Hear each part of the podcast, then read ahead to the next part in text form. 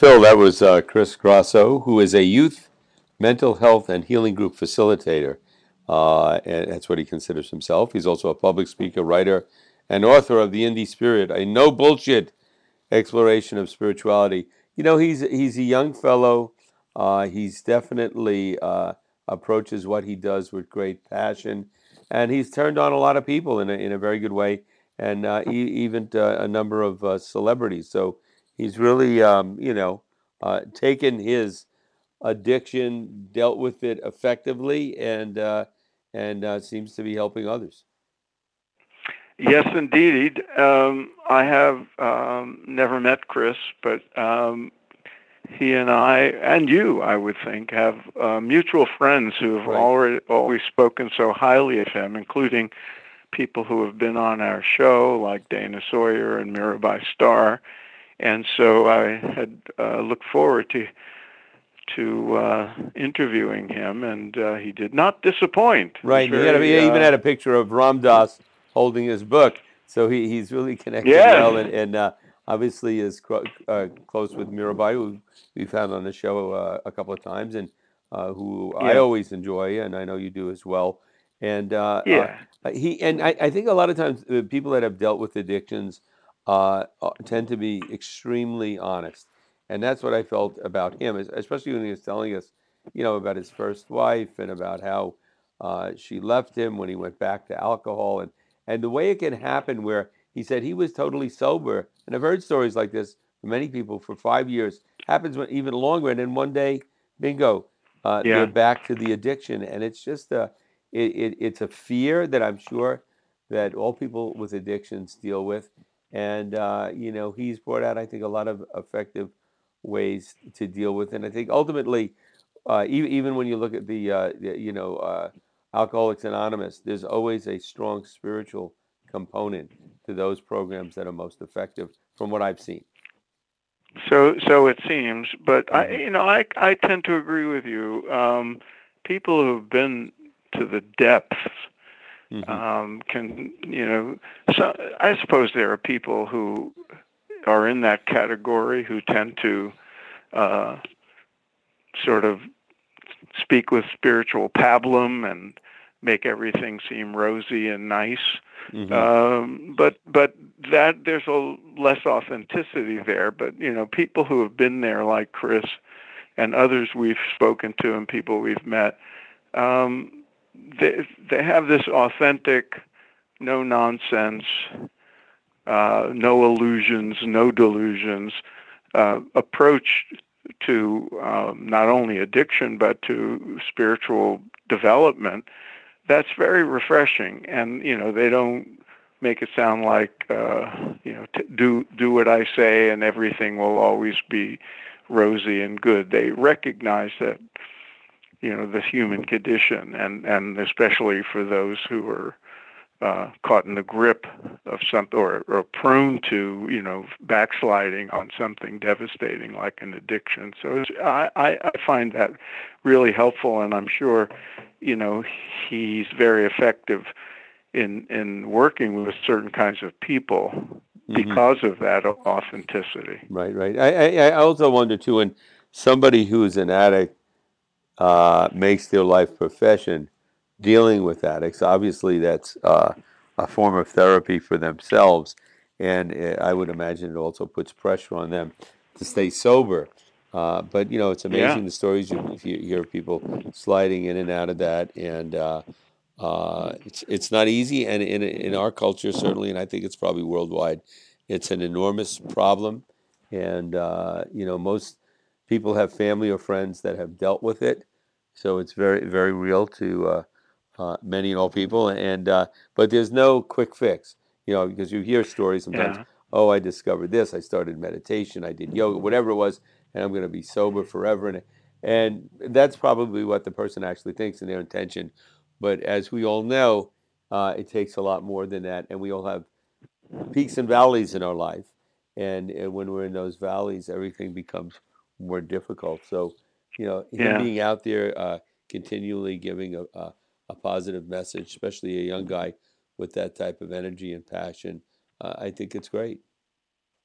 Yeah, and one of the strengths that people like Chris uh, bring to the table is when they can communicate their own stories in a powerful and effective way. And just reading the beginning of his book about right you know i mean it was harrowing and, and, you, and you like you said it was read. very honest he didn't leave out any Yeah. details yeah no and that you know for for people who can identify with uh, that kind of uh, pain and that kind of um, just sort of loss of uh, willpower and whatever else it is that keeps people uh, sober and sane right. you know he lost it and he described it and the devastation of it. And yeah.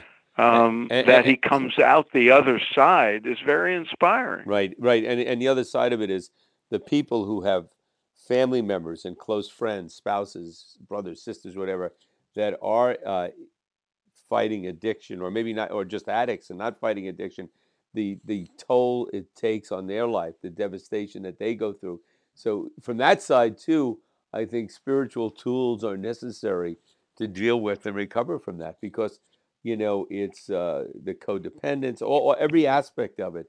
But there are people whose lives have just been made uh, hor- uh, horrendous because of uh, the addictions of those people uh, close to them. So it's not only self-damaging when people get get those afflictions uh, but it is it is it is uh, destructive to all around them, and, and that's why, like you know, Yeah. throwing people in prison for jail, you know, for for uh, for being uh, drug addicts, it- it's I, I think it's insane. I mean, it's a real illness that has to be dealt with.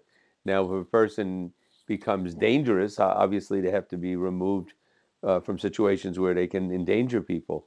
But uh, ultimately, they have to. What has to be dealt with is is that addictive addiction, and it's it's psychological and it's also physiologically based. And, and you know, Yeah, uh, resources have to go into that. And I think we're way behind the Yeah. times in terms of of, de- of dealing Oh, with terribly. it effectively. So and and it it's you know even from an economic point of view i'm sure it's Right.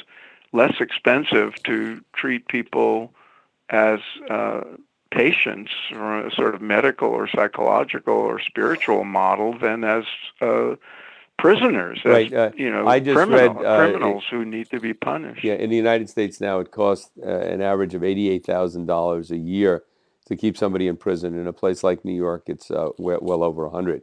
So yeah, so from an economic standpoint, it's not making Yeah. any sense either. So you can uh, give people jobs and treatment instead, and it would be a lot more effective. Right. But that's not the nature of our show, Dennis, to uh, engage in these.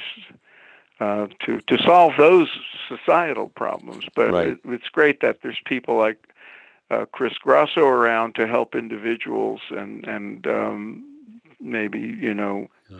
prevent people from falling right.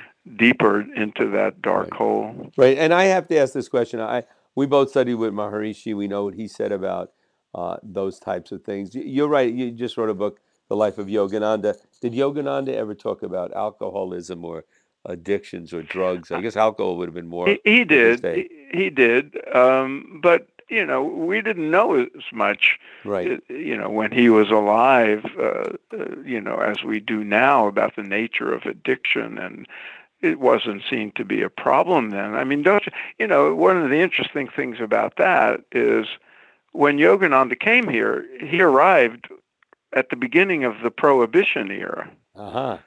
So you know, Wow. and he'd stay in ho- he'd stay in hotels where there were Speak- speakeasy, speakeasy. you know, where Ill- illegal drug uh, alcohol was being sold. Wow. You know, and then you know he was still here when prohibition was repealed, and and all that. So you know he knew, and he had to address. Uh, you know, people with uh, drinking problems, as they would have been called then, but you know, they would have been the sort of um, bad habits and sort of evil uh, impulses uh, that um, he would have counseled people to avoid and to use his yogic methods to o- rise above and to overcome and to, you know, uh, have a strong and healthy body and and that sort of thing. But you know, the knowledge of addiction and the language of addiction that we now have was Right. just sort of you know. And, and, I, and I want to add, Phil, that for our listeners that are too young to even have heard of prohibition, it was a period in the United States when alcohol was made illegal. It didn't work, and uh, it led to uh, gangland violence and and uh, speakeasies were places where people could sneak in and have alcohol, but it was all uh, illegal, and it, it led to a lot of corruption. So then that was uh, repealed, and uh, uh, alcohol was made legal again. And but you know, and it comes with its its whole set of problems. But the prohibition, Yes, it does. was- wasn't You know, okay, so I'm going to tell you a piece of trivia Yeah. before we go. I just right. found this out the other day. You know Walgreens, yes, the I do. um, Drugstore. the the big Pharmacy. drugstore chain. It began apparently in in the prohibition era. There were exceptions. It's very much like with legalized marijuana Right, for medical use right. now. You could get a prescription for alcoholic uh, alcoholic beverages or whatever, you know, for uh, for medical purposes. And Uh, Walgreens began as an outlet for that. Unbelievable. And, and the other thing people should know is you could make your own wine. So both my grandparents, my grandfathers, had wine cellars where they made wine. Uh, one one of uh, the my grandfathers was pretty good at it. The other one, it always tasted like vinegar. Now I wasn't alive during the prohibition, but they continued to use those wine cellars and make it. So uh, Phil and I usually don't get off the subject a matter of spirituality, No. but once in a while I think it's okay. We have to, yeah, we have to entertain as well as enlighten. Exactly. Keeping every and please Okay. uh, uh, uh, email or go to go to spiritmatterstalk.com. Get it. Contact us. Your advice, your uh, your your your uh, praise and criticism, everything's appreciated. So uh, please uh, Yeah. please connect with us. Phil, uh, till next time. Okay. Take care. Thanks.